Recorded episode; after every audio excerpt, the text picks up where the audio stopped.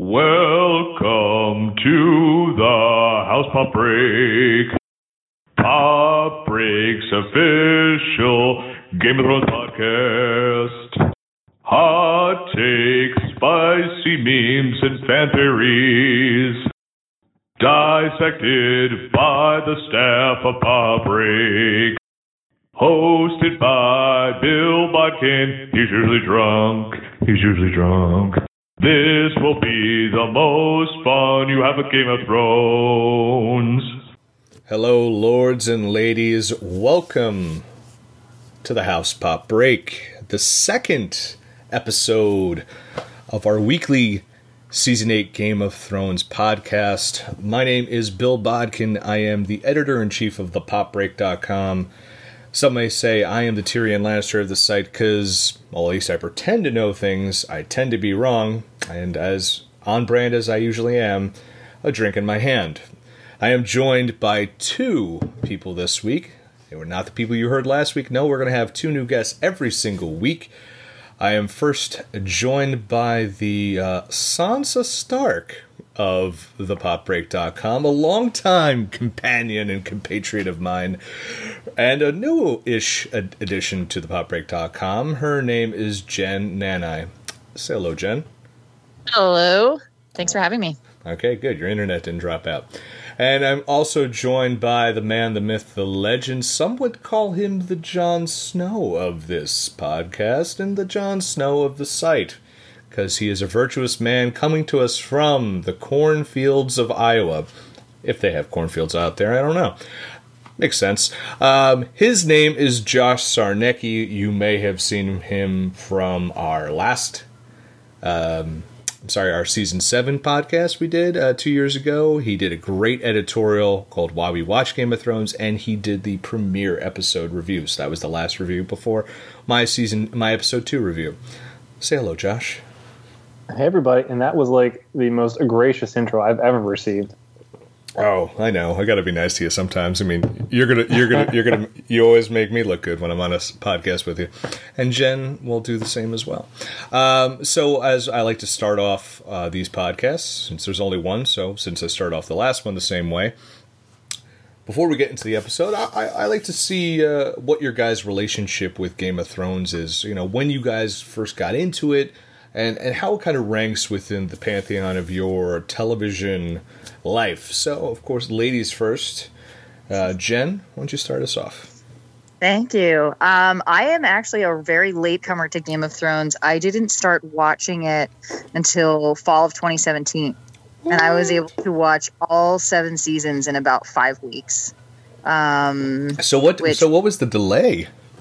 The delay, I had seen a few episodes on television as roommates would be watching them or friends, and they were always very violent and a little rapey, and that's not really my thing. And yeah, so, you jumped in on those wrong episodes. Yeah, they were not easy to watch. But what ended up allowing me to watch it was I could watch it on my phone, and I could watch it or on my computer, so I could skip some of the scary parts or just feel not as overwhelmed. I know a lot of people don't watch Game of Thrones because it is so violent. Mm. So I try to get fellow squeamish people into it by letting them know that I kind of have to skip over some of the scary stuff, but I absolutely fell in love with the characters, the plots, the suspense, everything that everyone else loves about it, and it's totally worth it. So I watched it very quickly. Then I had to wait, obviously, over a year for this season to premiere, and this is the first time I've ever watched Game of Thrones without being able to skip to the next episode. So that's been a bit of a struggle. But so far, not too many scary parts. Spoilers, no. Next week's going to destroy you.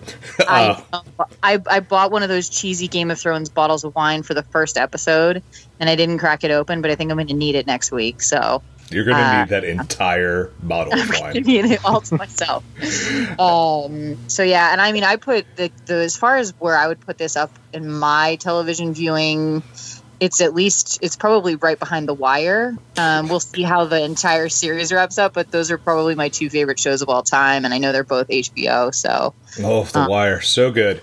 Yeah. And, of course, some Wire alum did end up in Game of Thrones, particularly Littlefinger.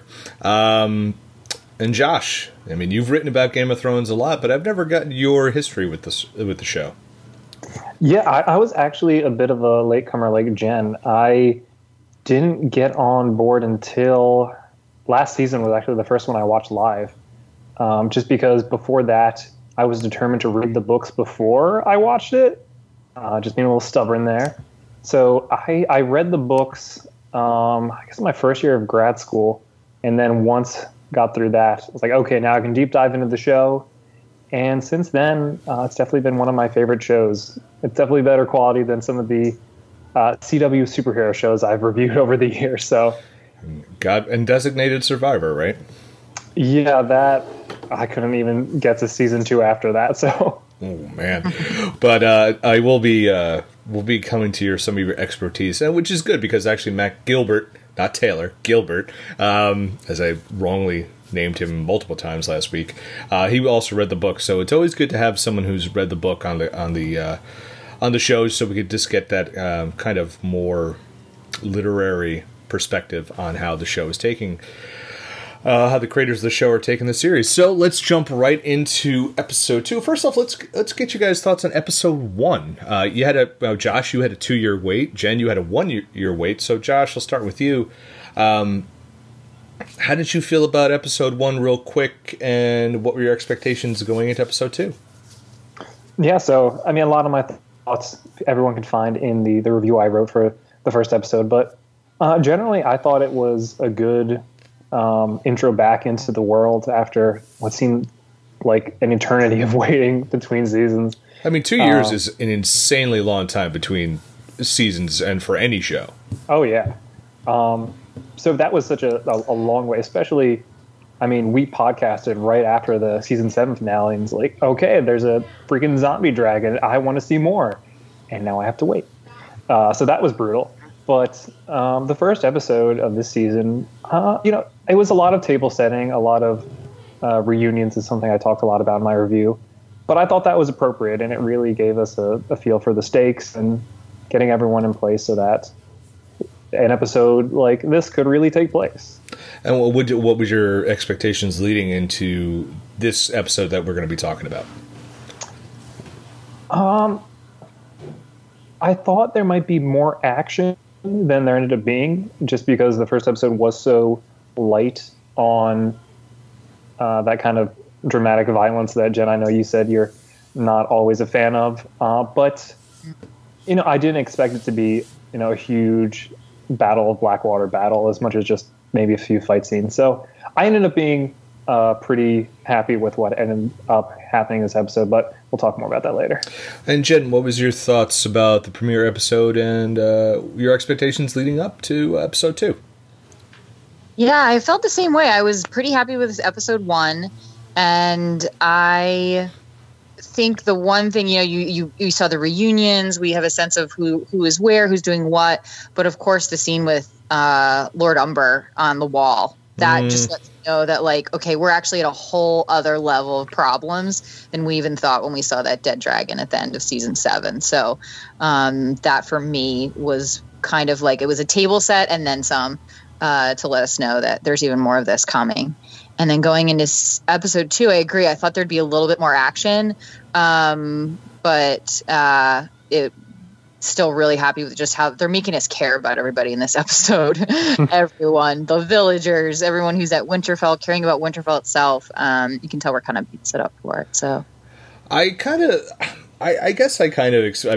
thoughts are in a 90-minute drunken ramble in episode 1, but of this podcast. But I really liked what they did with episode 1, kind of reminding us of all these storylines, reminding us of these interpersonal relationships that that these characters weren't even expecting, like Daenerys and Sam. Like, oh, by the way, killed your brother and father, and that sets off the chain of reaction of, well, John, guess what? I got a story for you because I'm mad. And then, like, so I'm telling it so, like, bluntly, but it's basically like we're forgetting, like, all these layers and all these connections of people killing people, and the history behind everything that's been developed over 7 seasons is now coming to fruition. And going into episode 2, I kind of expected how it ended with them being like, oh, here comes the battle.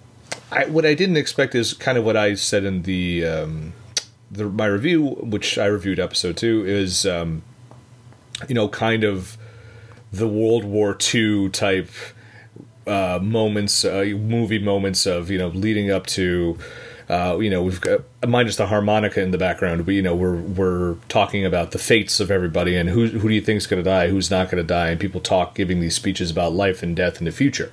I don't think I was expecting the episode that we got, but I definitely wasn't expecting any battles. I was expecting it to end with Tyrion staring, like we saw in the trailer, Tyrion staring out. We cut out to the army of the dead, and dun-dun-dun, episode 3, that's when shit goes down. So let's get into the episode itself. One of the first big scenes we had, the first dramatic scenes we had, was Jamie coming to Winterfell, which we saw at the end of episode 1, but then we had him like pretty quickly in front of the court with Daenerys and everyone kind of putting him on trial, kind of giving him his a verbal lashing and determining his fate. Jen, let's start with you. What did you think of this scene with Jamie, and also like the character of Daenerys too? Because there's a lot of people who don't like, I think we even talked about this earlier today, a lot of people not liking the direction of the Daenerys character right now and her attitude towards literally everyone. Yeah, this was an interesting scene. I think as far as the question about Daenerys as a character, she does feel a little bit all over the place right now. She's never been particularly diplomatic, and yet we're seeing a lot of this sweet side to her. And yet she's also ruthless at the same time, and it's not quite adding up for me. But, I mean, I still love Emilia Clarke. I think she does a fantastic job of conveying really complex emotion. But I thought that the best part of this scene was obviously the play between Sansa and Daenerys. And Sansa sort of starting off on the same page, agreeing that Jaime has no value here and is really just a threat. And obviously Bran of Tarth stepping up and changing that. And I think that's where we can see that Sansa has a lot more there. We're in Sansa's territory. This is her home. This is where her friends are. Everyone who is here is there because of her. And so even though Daenerys is the queen, they are sitting right next to each other. And I think they did that intentionally to just show us and keep reminding us that this is going to be an important competitive relationship going forward. So I thought it was an interesting scene. I thought it happened a little quickly, like suddenly Bran stood up. That was suddenly Sansa felt differently, and then they kind of changed it. So that was a bit odd, but again, they're trying to fit so much into these episodes to kind of get into the action. And then the best part was when at the end they asked John what he thought, and he really didn't have any much of an opinion. He just said, we could use more people. Again, just underscoring that these two women are really driving a lot of the decision making and the power and the planning behind what's going on. Josh? Well, first of all, I think that Bran was obviously the most useful character there, right? Just say a nice, worthless comment towards Jamie. I don't understand what Bran is doing in half the scenes he's in, especially in this one. He's like, "I'm the three-eyed raven." Okay, yeah, we said that last week. And if in the documentary that comes out the week after the series, if the actor comes out and says, "Listen, I was just stoned off my ass during most of those scenes," I would have been like, "I get it now. I get it." Yeah, but I guess I was hoping a little bit more from that, just because there was that tense ending of Bran and Jamie staring at each other last week. But given that Bran cares about nothing anymore, it wasn't surprising. But I definitely think it was a good, tense interaction between all of our main players. I agree that it did move quickly. If this was a season 3 situation where... if you think back to when Tyrion was in jail, that took forever. Whereas this is okay, trial over. But given that we're really moving ahead with things, that felt appropriate. And I think that I understand the concern with Daenerys' storyline, but really this is where she's been leading to this whole series. And so for her to actually be 1, we've been waiting for her to meet all these characters.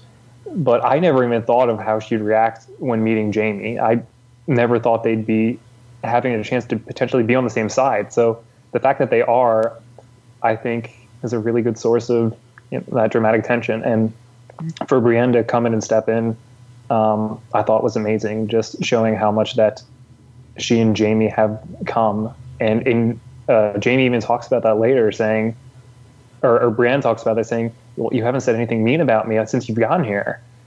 So I think that was really one of the awesome things that they did in this first scene. And then throughout the episode, it was just showing how far these characters have come.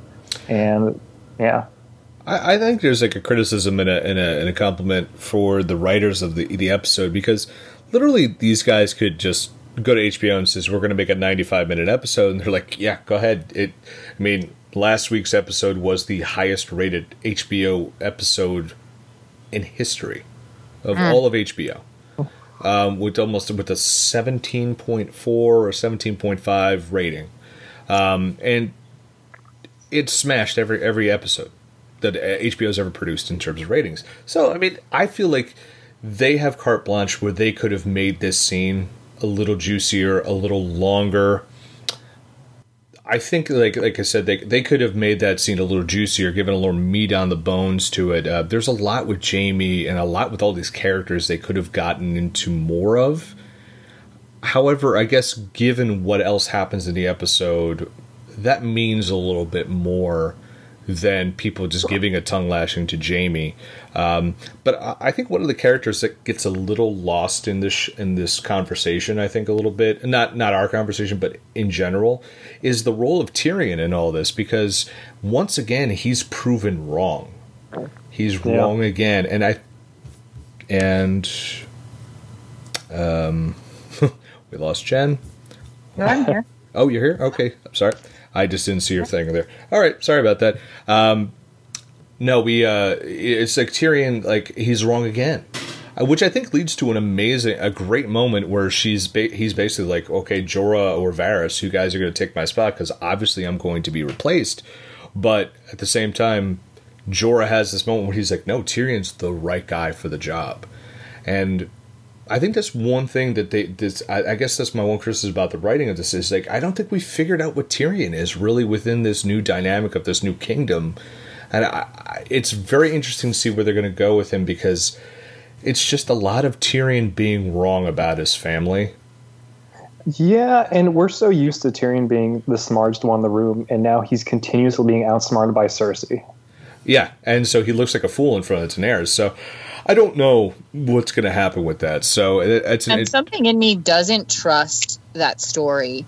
The only reason I don't trust why Jamie is there, and I don't know why we couldn't see the entire conversation that Tyrion had with Cersei. Something, do you know what I mean? It leads me to believe that he is lying or not sharing something he knows. And the same may be true for Jamie. Hopefully Bran would know that if he could tell that Jamie was coming north. But I guess I something doesn't quite pass the smell test with even when you were talking about with Jamie on the field with Brienne acting a little bit differently. I know he's changed, but something isn't quite adding up. Because he seems too good now? Too good, too little of an explanation of why and how he's there. And this, again, the same with Tyrion. The fact that entire conversation was not ever part of the dialogue tells us there's something there they must be hiding. And look, maybe Game of Thrones has made me more paranoid than I should be, but there's just a piece that I can't quite figure out right in those two. Josh, what do you think about that? Yeah, for Jamie, he does do some things that are a little questionable in this, because as soon as he gets there and he's alone with Tyrion, he immediately starts questioning Daenerys. So yes, we know he's there primarily because he wants to keep the vow to fight for the living. But he's not Team Daenerys by any stretch of the imagination. Yeah. So that could definitely lead to some conflict, even if it's not. Daenerys is smart enough to watch her back. And I don't think Jaime's going to get enough close enough to become Queenslayer on top of Kingslayer. But there's definitely some room for drama still, which is a shame because, I don't know, I want to believe in Jamie and think that he's become not necessarily a paragon of virtue, but a better person. And that scene with him knighting Brienne was just so powerful. For him to do a heel turn would kill me. Yeah, I have a hard... I think it's the Brienne thing, and it's the Bran thing, too, when he went and apologized to Bran. Like, if Jamie was really gonna do a heel turn, like... I don't think he would have done that, but, Jen, I see your point. Like, there's something there. There's this little thing, like, they know something that they're not letting out of the bag yet. Mm-hmm. And I think you make a really good point about the apology to Bran. I do think that is genuine. As far as Brienne goes, I think he's in love with her. So I don't think she can, just like he was in love with Cersei and made all sorts of weird decisions. I put the knighting as kind of in a bubble away from whatever his real motivations are. I think he's always going to do right by her. But he just seems conflicted right now. And he doesn't seem like he's really clear and he knows he's there. There's something going on under the surface. I do not want him stealing Brienne away from Tormund because I am on record that I want that rom-com spinoff, and I want it to last for 10 years. But we will get to that ginger god later. One of the other things I think I talked about was, and Jen, you mentioned about the paranoia of Game of Thrones. We saw a lot, and I mean a lot, of... I skipped one thing I want to talk about, but I'll come back to it. We saw a lot of characters we haven't seen too much time with, like Gilly or Missandei and Grey Worm, where they got these moments together talking about the future and talking about, you know, what they want to do with the war and all that stuff. Do we think everyone's just going to die, or is this like, talk about like how you thought, like seeing these characters like Davos, like Gilly, like Missandei, like, you know, these side characters do, you know, interacting in the town. Like, how did that make you feel throughout the episode? Am I just paranoid, or is it like you think they did a good job of putting everything into question? Jen. I completely agree. I don't think that's paranoia at all. I think having a montage with a song and everyone having these moments together, Arya losing her virginity. Oh, we'll get into that. And it closes with the White Walkers overlooking Winterfell. I think that was a very clear message to remind us that these are people that we have cared deeply about them for a very long time, and it's not a bright future. Josh? I totally agree with what you described it as in your review, that it definitely felt like a pre-war moments of, well, we're probably going to die. And I think we don't even have to be paranoid. All the characters are already saying they're going to die as soon as the White Walkers get there. So it's pretty clear that the stakes are higher than they've ever been. The only reason I feel like it's a little misleading and they're kind of leaning on that paranoia purposely is that we have six episodes in this season, and this is only the third coming up. So we still have to have a few more episodes left, so not everyone can die in this next one. So I come from it from a purely logistical standpoint. Are you right? Yeah, I don't think everyone will die, but they're getting us ready to be sad no matter who dies. What do we think about the scene I had skipped over in my head was another great moment in this series of great moments, excuse me, is at the behest of Jorah, Daenerys is sent, you know, walks into the, I guess I'll just say the library, and talks with Sansa. She reveals her true emotions about Jon. And then the question comes, well, what about Winterfell? You know, luckily something pops up and they can't answer that question. But let's talk about this scene, this power play this power conversation between two very powerful women.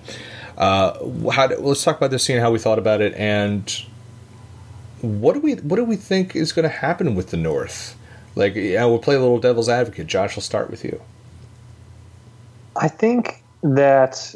one of the most interesting things about this scene is that Daenerys has always been so used to being the most powerful woman in any situation So to have another woman who's in many senses her equal really brings a fun dynamic to it, because as much as Sansa is like, okay, sure, you're the queen, she's not going to put up with anything Daenerys says. So that really gives it a lot of really awesome tension. But at the same time, there's a lot of tender moments. The thing that I guess I wasn't sure about was the admission of love for Jon. It seemed a little out of the blue. Just we know that Daenerys and Jon have been, I guess, dating or hooking up or whatever their relationship status is. Intimate. Yeah.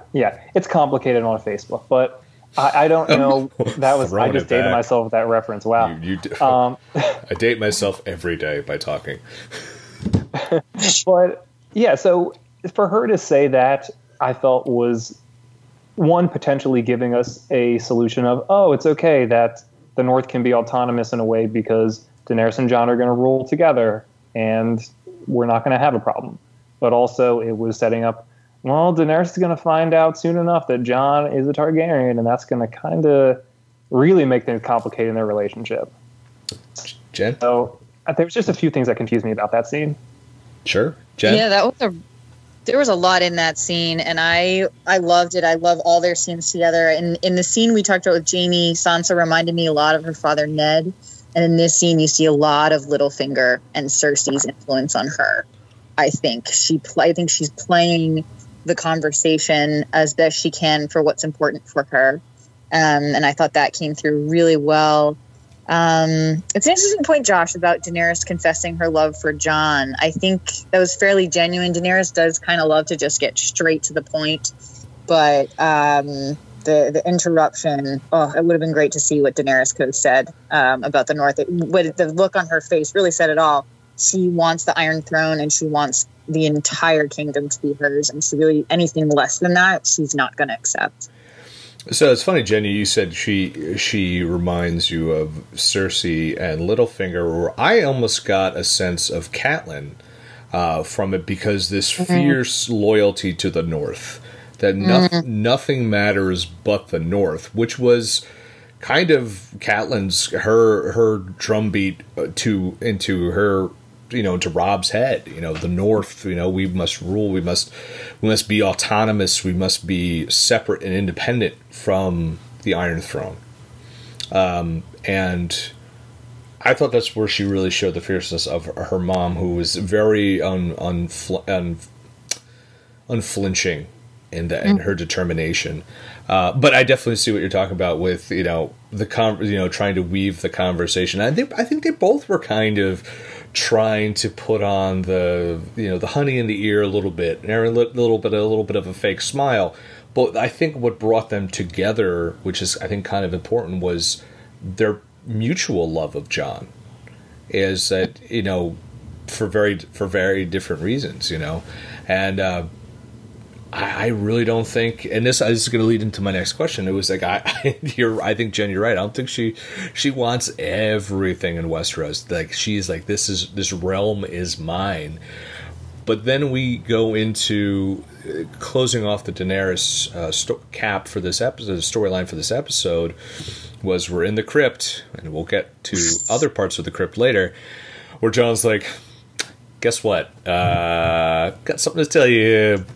I'm your nephew, and he tells her the story. I felt one of the interesting things, I'll get you guys' opinion on this, is Daenerys says to him, "The only people who told you this are your best friend and your brother. Doesn't that strike you odd?" So, did that fact strike you odd? And Jen, we'll start with you, and make you question that his lineage. And what do you think is going to happen? Let's project out, like we just did with Sansa and Daenerys. What do you think Jon and the Iron Throne is? And what do we think Jon and, Daenerys now thinks of Jon? It's a lot of questions, sorry. But I think it doesn't strike me odd that it was Bran and Samwell that had this information. They are the closest we have to the wise and the learned. and they are some of his closest advisors. And we know he picks people he trusts. It just so happens these two are his closest, you know, that he will trust the most. But obviously that's been set up so that Daenerys doesn't trust it, and it does create a tension, and it does create a distrust. And like you said earlier, I think they intentionally had him upset when he told Jon to even bring that into question. All of this has been so well put together. But I absolutely trust the information that they have. I think it's true. I think it's real. And I think that as far as the Iron Throne goes, we know that Jon doesn't care about the Iron Throne. He doesn't want that power. He doesn't need it. And so anything that comes of this is simply Daenerys being very upset and feeling threatened. And we see that on her face as the horns blow, and we know that it's time to go into battle. And my immediate thought was she's either going to kill him or let him die. I think she can switch and turn on a dime once she feels threatened. That's and can let this go. Before I get to Josh, that's interesting because you are not the first person to say Daenerys is going to just be like, you know what, Jon can die. Why do you think that is? Why are we so many people convinced that Daenerys, who just 20 minutes before admitted she loved Jon, something she didn't admit about Dario, who she had a relationship with. I mean, something she talked about with she loved Khal Drogo, but she was forced into that marriage. This is like her first free willing entry into a relationship that she goes to a next level with a guy. You really think she can turn on a dime like that and be like, man? I do. I think, look, at the only two men she has fallen in love with have been instrumental in her getting to the Iron Throne. She fell in love with, she had to manipulate the situation with Khal Drogo to her advantage, ended up with that army and that title. And then with Jon, why did she not fall in love with her lover before that? He wasn't going to get her to the Iron Throne. Jon was someone she could fall in love with because he had the resources, the things that she needed. So for her, I think it's all one and the same. I don't think it's a pure love, innocent love, let's run away and get married. It is all tied to what she has been working for her entire life, which is to get back the Iron Throne for her family. So, and other people, that might be confusing for them with this new information, but she's just so laser focused on this one goal. I just don't see that confusion for her. I do think she would, I think it would absolutely jeopardize how much she would look out for him. Josh. Bill, I actually want to bring up a point that you mentioned with her and Dario. So if I'm going to look back to the books, there's actually a moment in the books where Daenerys says to herself, if Dario asked her to give up her quest for the throne, she would, but she knows that he would never ask it. That being said, I think Daenerys is so different now where she is in the show right now than she, I guess, ever really was in the book from that, that there's nothing that would keep her away from her goal. So I agree with you totally, Jen, that Daenerys has become dead set on this goal so much that I can't see her accepting anything less of it. And lucky for her, Jon is really, somewhat ambivalent to the throne itself. The thing that really seems to affect him more than anything was the fact that Ned didn't tell him the whole truth, and just the fact that, well, this is awkward. I love how Jon is so mopey in this episode, and how much he avoids Daenerys. It's like, okay, council over. I gotta go. Sorry, guys. Like he does such a good job avoiding her. And so, any times his friends comes, hey guys, I need a distraction because my girlfriend and I are having some trouble. We happen to be related. I'm gonna go breakdance on the roof. Bye. Yeah. And then classic Jon. I'm just gonna go hang on the crypts and just stoically wait for her to come. So I think that if Daenerys was able to see that Jon doesn't really care about the throne, that would be one possible resolution for this. Mm-hmm. Unfortunately, Daenerys is almost paranoid about that kind of stuff. Yeah. So I agree with Jen on that. I really see her letting Jon die. But in terms of the story, though, she lets Jon die, so we got heel versus heel. Like if we're going for wrestling terminology here, sorry if I'm talking over everybody's head. Is we're gonna have Cersei if the living beat the dead. We're gonna have Cersei versus Daenerys, and they're both bad guys. I can't see that. I wouldn't say that would necessarily make Daenerys a bad guy. I just think she just let the number one babyface in the show, outside of like Sam and like Tormund, die. I mean, that's pretty bad. Yeah, but let's think of Jon. The only thing he loves more than being righteous is self-sacrifice. He will clearly jump on a grenade for anyone just because he feels like he needs to live up to his not real dad's noble stature. So, I think Jon would be more than happy to die for Daenerys, and Daenerys would be like, yeah, sure, go for it. Right. Jon is so focused on the army of the dead. He just has such different motivations than Cersei. It almost seems more natural now that you outline it, Bill, that it would be Daenerys versus Cersei, is how I would see it. I just think she would let him go. He's just another casualty on the path to her goal. And because of him, her dragon did die, and it was turned against her. My alternate theory here was, I don't know if I told one of you guys this or not, was Jon doesn't die, and he and Daenerys, they end up defeating Cersei in the end, and he says, I'll make you a deal. Winterfell is independent. We're allied with you, but Sansa rules the North. I just fade off into the distance. I go run the Night's Watch because, as much as he does care for Daenerys, Ygritte was his true love, probably. And I don't know if he's ever gotten over her. And he just goes to the wall, and he runs it, and he lets Sansa run Winterfell. I mean, that's a very happy ending. We don't need the wall once they kill the army of the dead. Yeah, but the Night's Watch is still, I mean... Yeah. At that point, Jon's like, all right, guys, what do we do? Take it a step further. I think it's going to be... I think whoever is left is going to be in a showdown with Sansa. It could be Cersei Sansa. It could be Daenerys Sansa. But I think she's going to be one of the last men standing here. Oh, maybe Daenerys will die in the next episode, but that's my guess. And she really is the one most equipped to roll because, like you said, Jen, she has all these influences of all these people that have really instilled in her the importance of being ruthless, but also being a good ruler and prioritizing your own people. So if anyone could roll, it would be Sansa. I mean, she's been in King's Landing. She's been in Winterfell. She was with the Boltons or whenever they were, and she's always been in a role of power. She's seen power abused. She's seen power done right. So, yeah, I guess so. And she knows Cersei far better than Daenerys does. Absolutely. And Tyrion. She knows him better than Tyrion. Yeah, Tyrion is her husband still. Probably as well.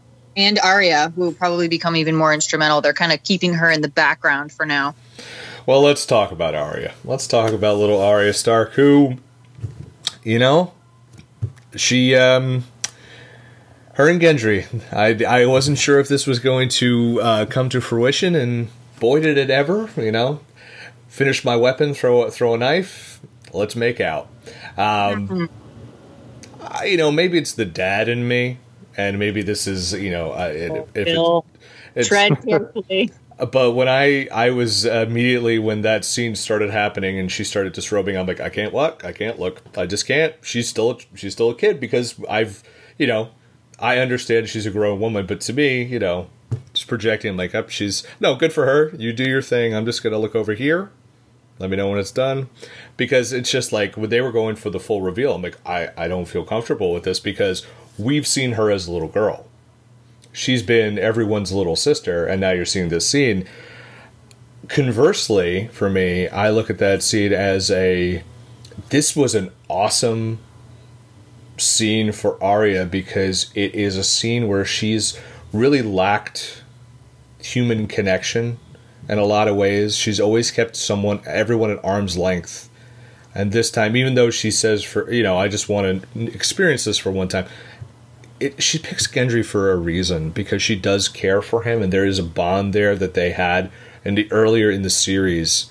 And I really love that about her character, because she was a character, a few seasons ago, especially when she was training with the Faceless Men, they weren't writing her right. It was getting a little repetitive, and I love these last two seasons how they keep evolving this character, and I just loved that whole that little romantic moment there, because it spoke less about the romance and more about Arya as a person and about feeling, and hopefully not a foreshadowing, because now she has feelings she's gonna die. But yeah, that's what I thought about that scene. So Jen, I'll go with you first. What did you think of the Arya Gendry moment? I thought it was fine. I thought it's funny when there's all this controversy online about it was empowering, it was disempowering. It was a terrible example. It was a great example. I thought she could have been fine either way. We could tell from one of the only things I've ever predicted correctly was this. So I'm personally proud of myself. Nice. But I thought it was great. Like you said, yes, he's someone she trusts. He's also hot. Good for her. I mean, he was rowing a boat for a decade, so I mean, he's got guns for days. Right, exactly. What more could you want? And I also did appreciate, she was just seeming somewhat underwhelmed afterward, which was kind of funny. Yes. But all in all, it was a good scene to show that human side of her, and her. It shows you that she's been aware of what's happened to her. She's had to be shut down in some ways, but I think she has kept a part of herself alive, and that was a good thing. So it wasn't a long scene, but I was happy to see that she was able to have that, and I think sex was kind of just an allegory for that relationship and that friendship, and just showing us that part of her is still there. One question though, was it? I thought it was disappointment too, but I just was questioning her look. Was it worry about what's coming, or do you think it was just disappointment playing for the joke? I think it was a little bit of both. I think the point wasn't that it was sex and it was amazing and so it was worthwhile. It was just, this is a human moment for her. And so it was almost like neutral, if that makes any sense. Mm-hmm. And of course, a lot of women can look at it and kind of chuckle. So I think it was a little bit of both. Josh?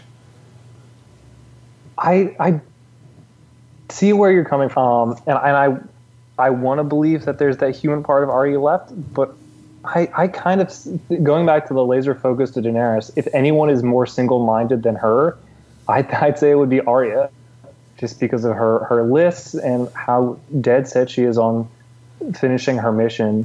It just felt a bit out of character, in my opinion, just because, not that she's robotic, but that it's not something that she's ever really seemed interested in, and that.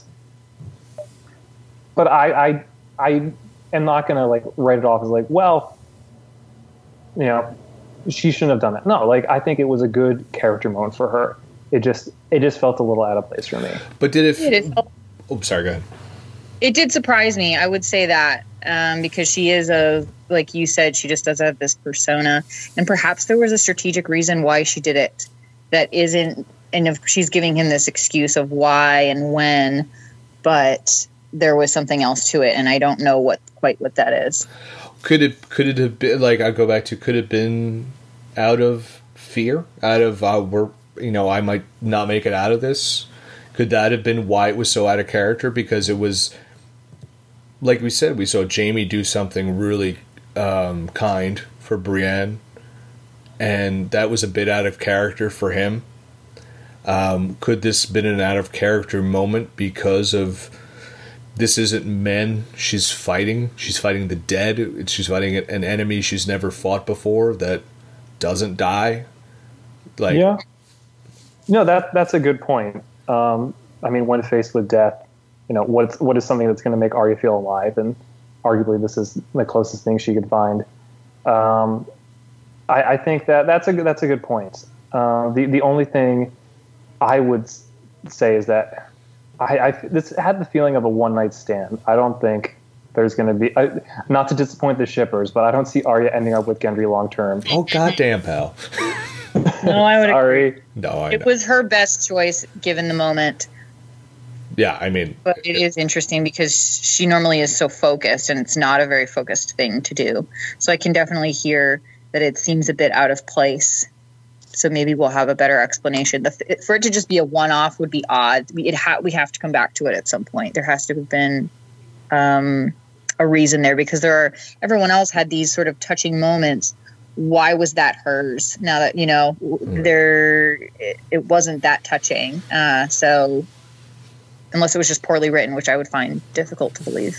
Now let's go to the MVP of the episode, or one of the MVPs of the episode, the man, the myth, the legend, Tormund Giantsbane, giving us all the laughs, all the jokes. I have to say that campfire scene, for lack of a better word, which you've seen in war movies constantly, was absolutely, to me, it was the moment of the episode for me. Like the scenes of the episode that made it. Seeing some of my favorite characters like Davos, like Tormund, seeing the knighting of Brienne. Podrick singing the song. There was like moments of gallows humor from Tyrion and real moments of human emotion, especially when Brienne was knighted, and the genuine joy that was you saw on the faces of both Tormund and Tyrion, who were the first two people to stand up and clap and make this happen. It's moments like this in Game of Thrones that it makes me love this show, because this easily could be a point A to point B sword fight, kill the dead, or just like the harrowing drama of it. But instead, they played the drama well, and they had a lot of jokes involved in there. Jen, we'll start with you. What did you think of these scenes? What was the moment of all these little vignettes, like different people having their moments, that was your personal favorite? Of course, Tormund's lines were absolutely my favorite. I felt, it's funny, I felt some of these scenes were a little uncomfortable and forced. Yes. Some were really great. It was obvious they were trying to use this as sort of like the anchor to all these other scenes happening throughout Winterfell. Yeah, like the Hound and Beric and what's that? Like the Hound and Beric and Arya. That was kind of like a throwaway. That was like, okay, that happened. But yeah, I see what you're saying. Right, exactly. We had to check that box. But I know his story. He starts talking, you're thinking, where is he going with this? And I just absolutely loved it. I thought it was fantastic. And then when Podrick started singing, it just reminded me of, do you know at the end of the Titanic when the mom is telling the little kids the story of the land of Tir na N Og, and as she's telling them this tale, that's when they're montaging through everyone in their final moments. That's basically what that reminded me of. So, no, Tormund's story, I loved it. It's absolutely hilarious. And that will be one of the few times you'll hear Titanic and Game of Thrones compared. And right here in the House Pop Break. What about you, Josh? Well, first of all, I need to find the name of that actor who plays Podrick, Daniel Portman. He's got a lovely voice. He nailed that. And for me, that reminded me more of in Return of the King when Pippin's singing to Lord Denethor, and they're showing it over the battle. Oh, wow. Yeah, you're right. But he definitely stole that last part. And I've seen not to get too off topic, I've seen a lot of interesting articles online talking about that song and significance to the rest of the series. I was going to ask you that because I wasn't sure if that was in the books or not. So the first verse was, and then they made up the rest. But not to go too much in the details, it's the song is about the wife of an old Targaryen prince who ended up abdicating the throne so that he could be with her, a commoner. And people are saying, well, does this mean that, is this somehow tying into Jon and Daenerys' relationship? Is this, something else? So I thought that was interesting, but just overall, just beautiful song. But without a doubt, everything with Tormund was gold. I think he stole every single scene he was in. Just from the moment he got to Winterfell, when Jon is running up to go hug Ed, and Tormund comes barreling out of nowhere, I was cracking up so hard. So I think that those moments, really, all of those moments in the fireside and those brief human moments, really did a good job balancing humor with heart in a way that I almost forgot Game of Thrones could do. Mm-hmm. Just because Game of Thrones has gotten this reputation of being so bloodthirsty and so willing to knock off characters. So to see, you know, Tormund just make a fool of himself the entire time, but also see every character be so vulnerable, really spoke to, you know, why we love these characters and how much it's going to suck when some of them inevitably die next week. I like how I saw a lot. There was a lot of memes out there talking about what was it about Tormund, like feminist hero, Tormund. What was the other one? All the masculinity, but none of the toxicity. I was just like, it was fairly good, but as much as I love Tormund, and trust me, I love him, the big emotional moment was Brienne being knighted. And I feel like when she denied that she wanted to be a knight and Podrick throws her a look, it was a great moment. And when she's knighted and that reaction she has, to me, it reminds you, and I think we're reminded multiple times throughout this episode, just how far Brienne has come and how important she's come to this show. So my question is, because she had such a happy moment, Josh, I'll start with you. And this leads me into the lightning round of questions is, do we think Brienne makes it out of the Battle with the Dead? Ooh. This show has such a bad track record of killing the most noble people in it. She's leading the left flank. She's just been knighted. Her lifelong goal. Oh, I'm going to say that I think she survives solely because I'm tired of seeing Gwendolyn Christie die in Star Wars movies. Yeah, I agree. She's too good for us. Jen, what do you think? Gosh, that is such a tough question. I feel like she's going to make it. I don't know. I think that's just my optimism. I love that she was an outcast and a misfit, and she has become so beloved by the characters and by the fans. And she's a truly genuine person, and she's one of the only people on this show who hasn't really hurt anyone. Yeah, she really hasn't been corrupted in any way. Mm-mm. No, and everyone else's quote-unquote values are always to sort of justify a convenient thing that they would like to do or feel they need to, and she never does that. And I think her value to Sansa is either why she will survive this battle or why it will be devastating if she does perish in the Battle of Winterfell. I think, man, I can almost see her death in my eyes, like Jamie or Tormund holding her as she dies. But I feel like Jamie is going to sack. I feel like Jamie's speech about not being in his prime anymore was a signal that he's gonna take one for the team. Like, you've seen this trope before. I hate the word trope. I can never think of it. Like the archetype. I'll say that.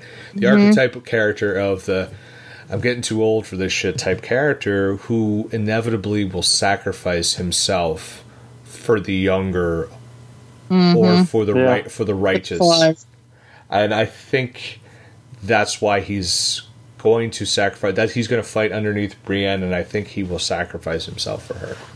And maybe he's doing that so he can try to protect her. Who knows? Because I think, like you said, he knows that she is one of the few pure good characters. Even the characters we've grown to love on the show. Tormund, he was a bad guy. He or you know we or he was perceived as a bad guy. Davos, he was on, you know, he was a revolutionary. He was a quote unquote a bad guy. You know, there's a lot of people who are in the good camp now that were perceived at one point or another as being bad, or villains, and now are, you know, good guys, and women, men and women, good men and women. Right. But so, but Brienne has always been like virtuous, you know, sticks to her morals always. So I like to think that she's saved by the sacrifice of Jamie. Yeah, I could see that, and I'd say that Jamie's a good bet on if we're looking at who's going to die in the next episode. The only person who I would say is probably higher on that list is Theon. I think Theon's a goner. Yeah, he's the ultimate Christ character here. I would say that's very fair.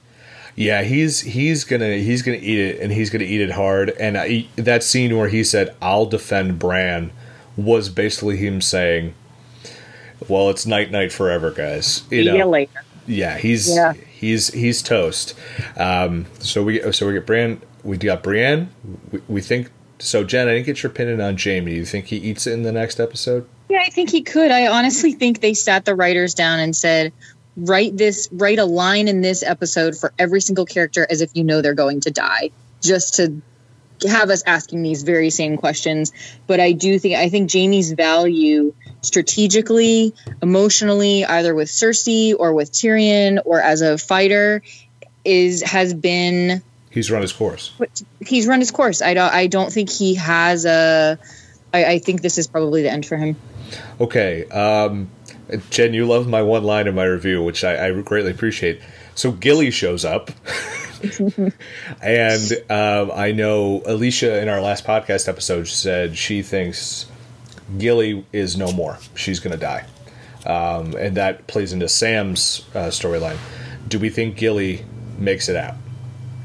Jen. Oh gosh, it's funny because her character, it doesn't matter except for Samwell, and I think he has had so much loss. Probably with his track record, it probably is not looking too good for her. Josh, I'm not sure, but I am scared for her. Just because of the fact that they're putting all of the non-combatants in the crypts, which is a terrible idea. So that was the question. Someone said the fact they kept saying the crypts are really safe. We know they're not safe. Where all the dead bodies are that can be reanimated. So Stacey Altamari, who's one of our photographers and Game of Thrones fan, posted this in our Thrones Pool Slack group. Saying that there is a line, I don't know if it's in the book or it's in looks like the book. It looks like the book where Josh, you might that Jon has a dream that all the deceased Starks were brought back to life in the crypt, and he was being chased by them, or they confronted him. So we think that's going to happen, right? Oh yeah, for sure. And Alicia, Matt, and I were talking about last week how Arya is being chased at one point. Do we think this is Ned, or do we think this is Catelyn, or is this somebody else? Because my money's on Catelyn. Oh, God. Because it plays into the Lady Stonehands, which is a character from the book that they never really got into. It also plays into the fact that Arya and her mother never kind of had the best relationship to begin with. What do you guys think of that? I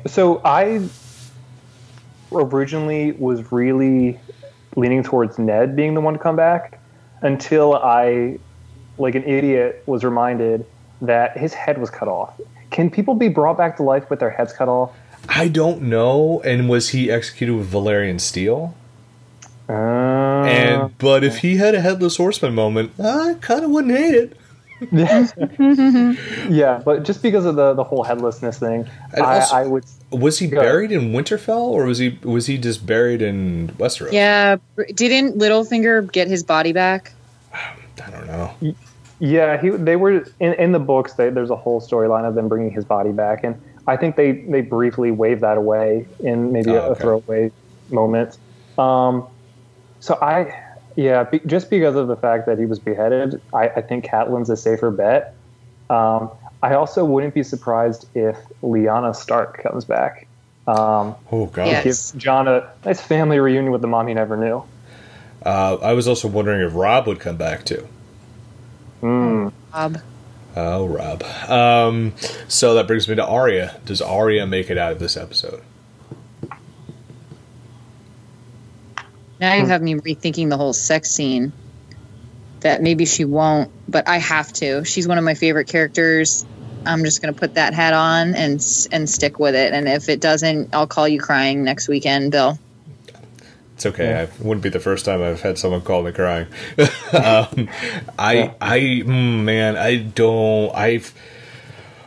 So there's a theory out there. Does she somehow, because of her weapon, kill a White Walker and take their face, use the face to kill the Night King? I'm like, that's super interesting. But is it possible? She has a plan. I feel like we've seen so little from her. I think she has a few more episodes in her storyline. I think so, too. You just can't knock her off that quick. Yeah, and she needs to use that secret weapon for something big. They've set it up too much now. Because it's projectile, right? It seems to be. Yeah, because I think there is a line in it that it was not part of the diagram. I don't think, or maybe it is. I don't know. I feel like there's got to be more to it than it just being a projectile. No. If I kind of think she'll use it to take down the dragon. Oh. Mm. All right.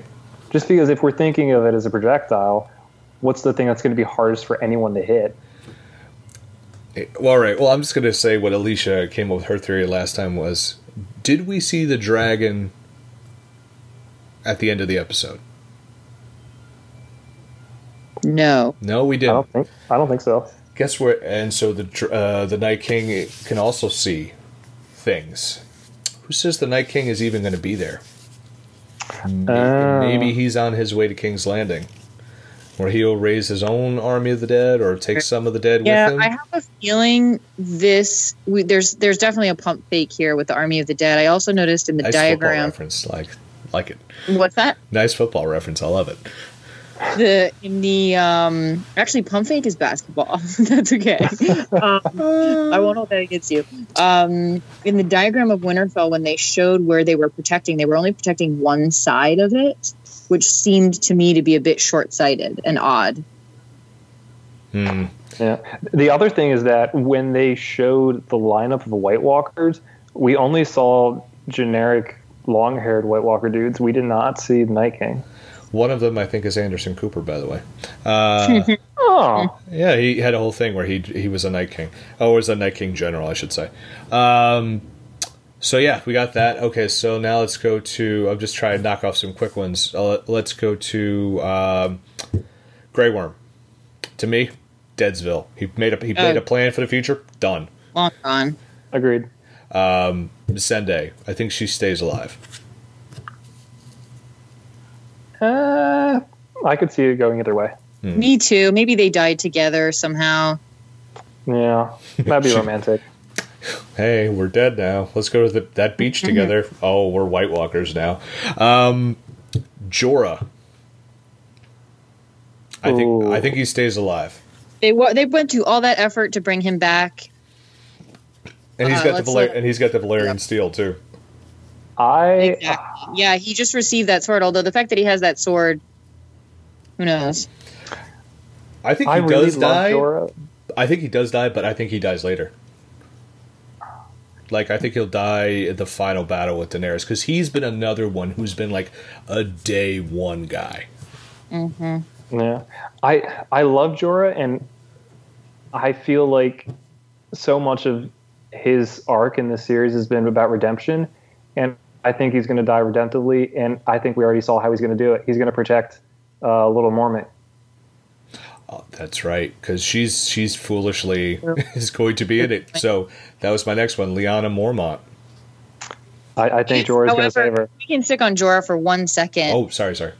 Daenerys loves him, and he loves her, and he does have some noble blood in him. It's possible he sticks around for quite a while and somehow that works out, since clearly John's not going to be a long-term thing. I'll just throw that as a possibility. I see that. So what about little Lyanna Mormont, voice of my friend's show Hilda on Netflix, multi-Emmy-nominated cartoon series? I have Lyanna Mormont turning into a White Walker in my Deadpool. God, you are ruthless and cold, man. I know, ruthless. I love her character dearly. I have a feeling she's going to be on the other side by the end of the next episode. Oh, that would be devastating. That would be awesome and devastating. Only on Game of Thrones would I even venture to guess that a child would become a White Walker. Oh, we already kind of saw it. Yeah. I mean, if she becomes a White Walker, everyone's screwed. She's got, you know, the most games of anyone. That side eye will kill people alone.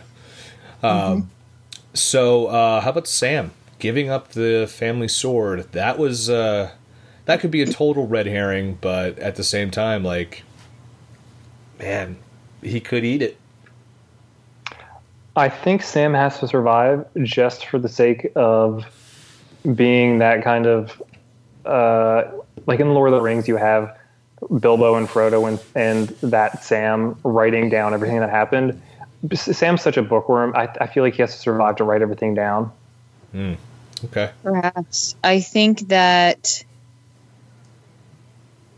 a really good point. I kind of had him not being so lucky in the next episode, simply because he is one of the sources of information and truth about John, and it would just serve as a great way of further calling into question the reality of his heritage. It would be a little convenient if he disappeared. It would be. Well, I'm going to tie these two guys together since they're always tied together. Beric and the Hound. This is a great R&B name. That's great. The Hound's character arc has been one of my absolute favorites. He has become, you know, we see in season 7, he buries the family that had died in their house. He really has grown into having a conscience, not only a heart, but a conscience. And so I don't know, maybe Josh, you'd be great at guessing how he would die if he were to die, but I would personally really like to see him stick around. Clegane Bowl, man. And that's what I was going to say. I think he has to survive this just for the sake of the Clegane Bowl, because if it doesn't happen, fans are going to riot. And that is one of the big unresolved story arcs since day one. And he does say to him, when they met in the Dragon Pit, he said, "You know who's coming for you. You always have." Does anyone know who he was referring to? I was thinking he was just referring to himself. That's a question we asked on our podcast that time. Okay. I think it's just him. He's like, you know, all right, I'm coming and health's coming with me type deal. Unless they're, you know, their dad's coming around for reckoning. But well, could it be? He could. Okay, so let's go into the fire. I think it's safe to say Sansa is good. I don't think she's going to get touched. Agreed. Yeah, if she dies, you're definitely crying on the phone to me. Yeah. What about? So let's go to the chamber. So we already talked about Jamie. We already talked about Brienne. Podrick. Survive so he can release his mixtape. Oh, that's going to be a hot mixtape. Yeah, wiki wiki. He can get the guys from Mastodon who often guest on the series to drop it with him. I think he makes it out. Yeah, I see that. I think if fewer people die next episode than we think, he will be one of them. He'll be an easy throwaway. But if a lot of people die, he will survive. Yeah. The two ones I don't want to die, Ser Davos. He mentioned he didn't have a lot of combat experience multiple times. I think he has skirted death more times than most characters. It's probably his turn. Yeah, I definitely agree. Oh, I'd be so sad. But I would be so sad. Sorry, Josh. But yeah, he like you said, Jen, he's escaped death way too many times, and at this point, the role he's filling right now is really just being that kind of like wonderful uncle that everyone loves. So I don't know how long he can survive like that.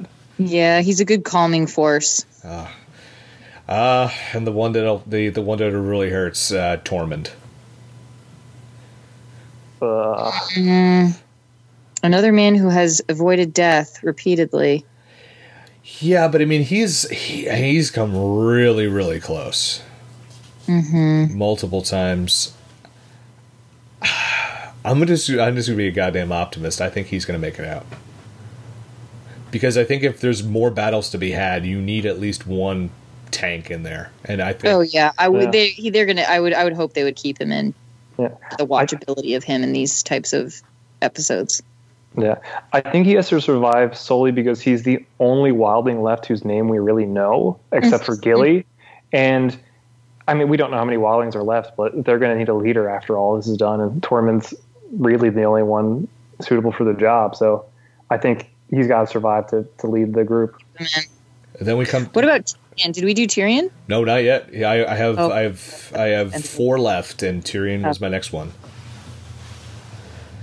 And he has to survive to redeem himself. He's screwed up too many times over the last 2 seasons that he's got to prove himself to Daenerys.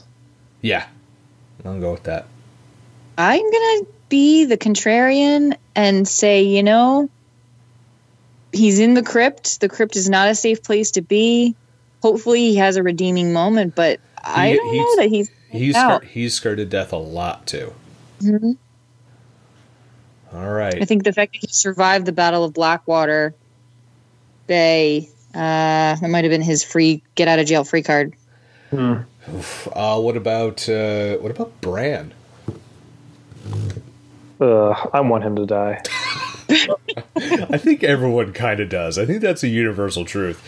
But yeah, I think for as they aren't writing dialogue, aren't they writing him a bit odd, even though he's supposed to be odd? I feel like he's going to have... I don't think he's going to die because I think he's going to have this grand moment that we have not had yet. Mm-hmm. And because, like he said, like if he dies, like there's history is gone with him.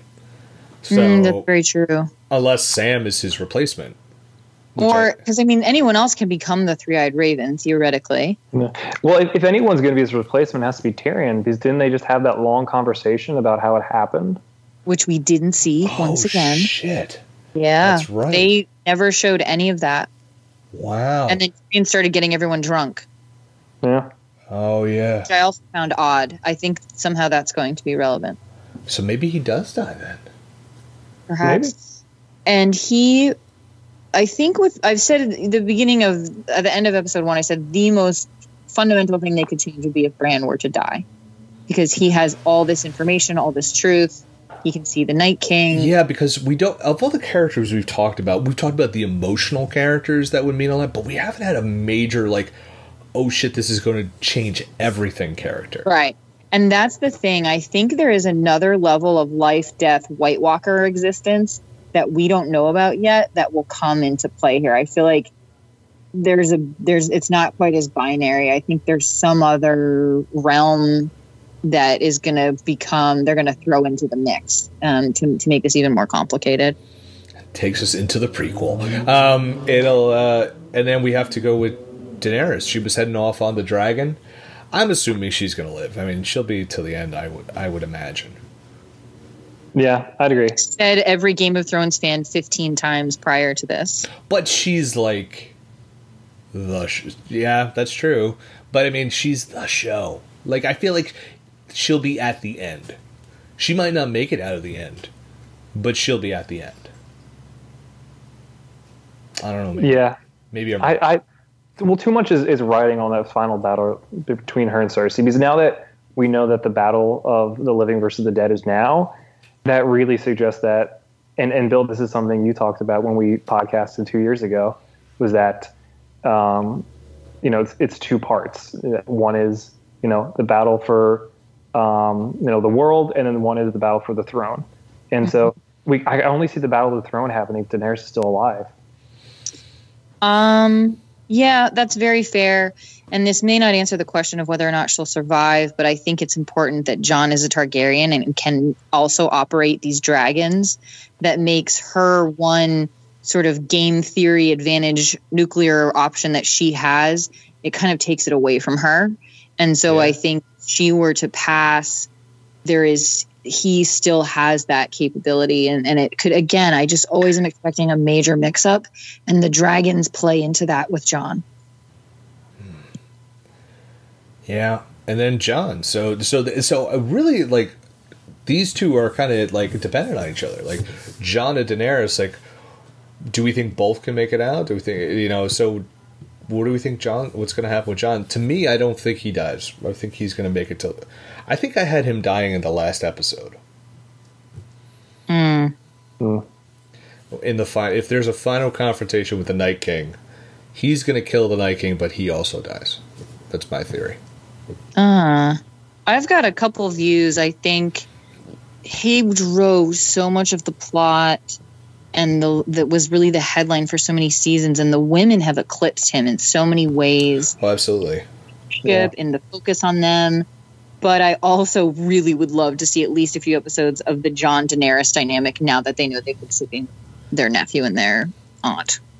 That would be a really, not like killing one of them off next episode would be kind of like, all right, well, we just dropped that. Yeah. Yeah. And that's, once again, that's another reason why I feel like they both have survived, just because there's too much potential there for it to just be left if one of them dies next episode. And there's as much as I do see Jon doing a sacrifice play at some point. The only other character I don't think we hit was Varys, who's kind of been inconsequential this year.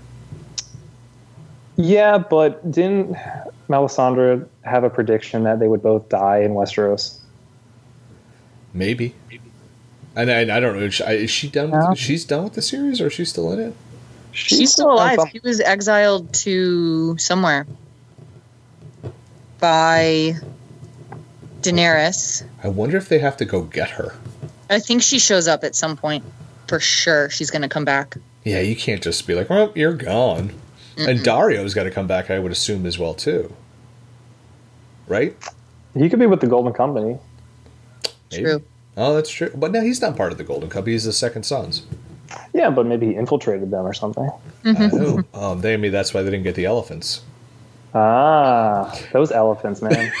That was so great. I think this is one of my big theories for how. Well, that's what we're going on to the next part is what's the theories we have for the series.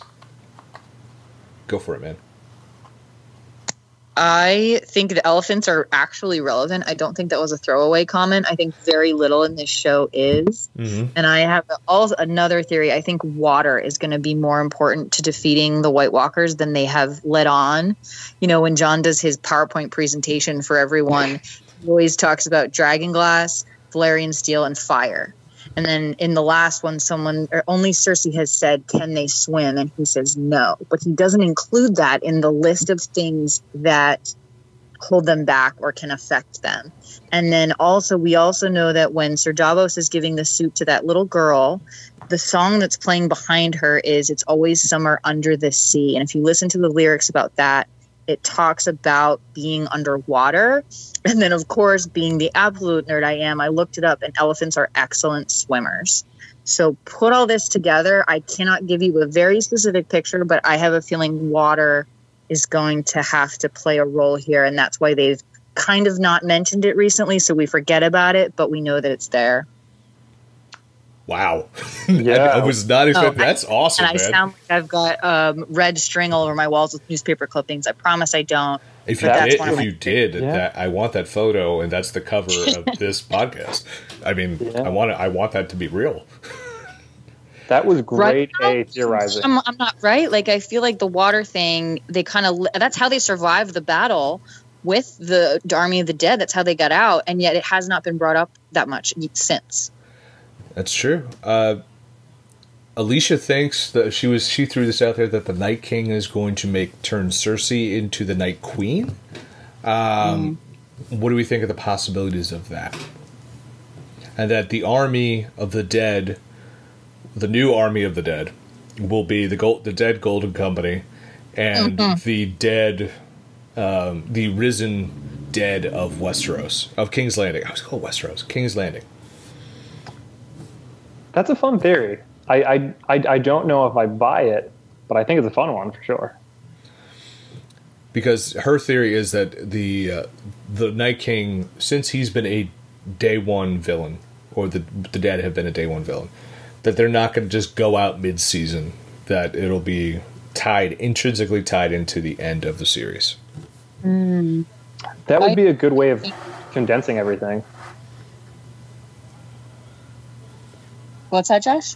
Well, I think that'd be a good way of just like kind of condensing everything, because right now they are very separate storylines, so that would be a way of combining them. But yeah, and in the finale of season 7, she's like, "Well, they're not coming here," which is always like Jen, like you said, there's no throwaway lines, so that's like, oh, they're coming there. If you want to hear some of my really deeper, darker conspiracy theories, do it. I think that Cersei was a performer. I think there's something she knew already when they did her. You might want to just say that again. You got a little garbled up there. I'm so sorry. Can you guys hear me? Yep, you're good. So my theory with Cersei, I actually have a deeper theory. I think when they brought the White Walker to her to show to her, she was briefly afraid, and then she had a look in her eyes of wanting that and seeing that as something she could use to her advantage. So I have a feeling there will be something that happens that we aren't expecting. Whether, I don't know if she'll become the Night Queen, if that's a thing, or what it will be, but I think she's got a bigger plan, and I do think she is taking into account the White Walkers, even though she pretends she's not. She'll be dead, but she'll never be dead. She'll have eternal life in theory. Yeah, and then she could bring all of her kids back. Ooh. That's true, actually. That's a really good point. That's very fucked up, too. I mean, Cersei excels at that. So. Oh, yes. Yes, she does. You're correct. Queen of that, that's for sure. And her soul and her heart are already dead, so she may as well be a White Walker anyway. Ooh, sick burn. It's true, though. Oh, man. You said you had one other one, so I want to hear if you have any more of these dark theories. I have so many, I can't remember which one I was thinking of. All right. Well, hey, man, if you think about it, let me know. So, Josh, what are some of your endgame theories? Oh, wow, how timely that was. The word endgame. What are some of your big picture theories for the series? I really don't know. I feel like first of all, I cannot match Jen's theorizing. That was impressive to hear. And I feel like my prediction skills have kind of run out after the March Madness tournament we had, so I don't know if I'm equipped to do that again. All I will say is that I think there's more to Jon and Daenerys, just given that this is the Book of Ice and Fire, or the Song of Ice and Fire. That there's got to be something more there, and I think that's got to play out somehow. Other than that, I want to go in with as much of a surprise as possible. So I don't want to go in thinking anything too strictly and find out that wow, I was way out of bounds on that. Some of my theories, I think we're going to see a whole kind of, I think we're going to see some returns, not as the dead, but I think the dream sequences of characters of days past. One of them being called Drogo, because you don't throw Jason Momoa into the teasers and publicity for the last season of the show for no reason. They did? Oh, yeah. Burned up, right? Oh, yeah, but I feel like he's going to come back in a dream, or we'll see him before this series is over, because on Instagram they had this whole Game of Thrones thing, and he was one of the people in it in street clothes. Like, it was the cast in street clothes, basically, doing something with Game of Thrones. I can't remember what the hell it was, but it was like, it was Jon, it was Sophie Turner, and it was Jason Momoa. And I'm like, oh, that's really interesting that he would be in this, even though he's been out of it since, what, season 1. Yeah. So I feel like we're going to see Khal Drogo in a dream sequence come back. Would it, if Ned Stark doesn't come back as the Headless Horseman, like I could definitely see a callback to Sean Bean coming back. Maybe Rob, like I like kind of like the, almost like a Return of the Jedi type deal. But I feel like we're going to see a few flashbacks to some of our favorite characters who've been long deceased. I don't think we're going to see Renly Baratheon or guys like that, but he's too busy killing Netflix series. So thank you for the chuckle. I do think, Jen, your theory just blew my mind. So I'm just like, I would love to have seen the reason she didn't send her army north wasn't just because she wanted to pick the bones, because she knows the dead would march to King's Landing no matter what. There's something more there. And I do think that what we saw, there is one other thing I think we're going to see, that the dragon killer device that Qyburn was working on last season is going to be put into play, because if you watch the intro of that, you see that device has been built. Wow. Like watch like the opening credits, like everything moving around where they have the cast names, like that scene with the big dragon skull, you see that bow and arrow, that huge crossbow, for lack of a better word, has been developed and is being employed. So I definitely see that being used, whether it's on the ice dragon or whether it's on a real dragon. I think that's going to come into play. I think we did see it a little bit in that one scene with Bronn and Jamie, but I think this is the big weapon that I think they're going to be using. I think that's going to come into play. And I don't know what the hell the Bronn storyline is going to be, but I guess that's... I think we're not going to find that. That storyline is not going to come to fruition, I think, until episode 4, probably. Mm. So, on that note, that is our podcast for episode 2. Which, by the way, if you looked up they did have an episode title for the longest time, but it is The Knight of the Seven Kingdoms. This is a review. So, guys, where can people find you on social media? Jen? Where can people... I am at Editorial Page on Twitter. That's like editorial, but with a V. With a V, that's correct. Okay, cool. And, of course, Jen writes and has done some photography for Pop Break, so check that out. And, Josh, where can people find you online?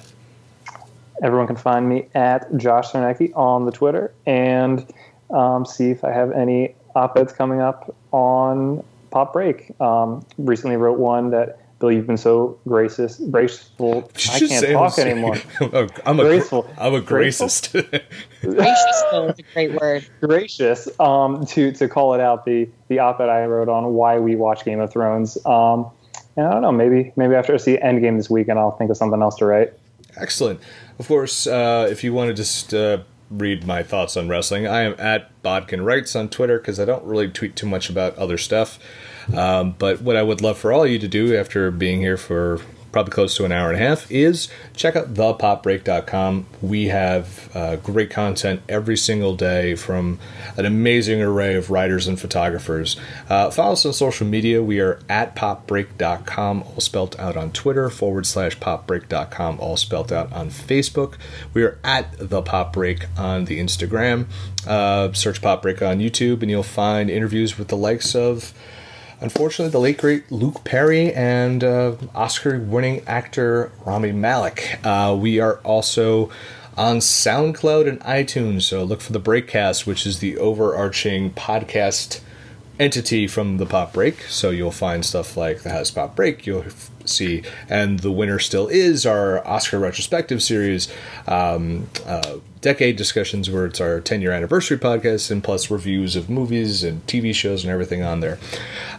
So yeah, go rate, review, and subscribe on iTunes to SoundCloud. We'd absolutely love for you to do that. So, for Jen Nanai and Josh Sarnecky, this is Bill Bodkin saying thank you for joining us for the second episode of the House Pop Break, and we will see you next week.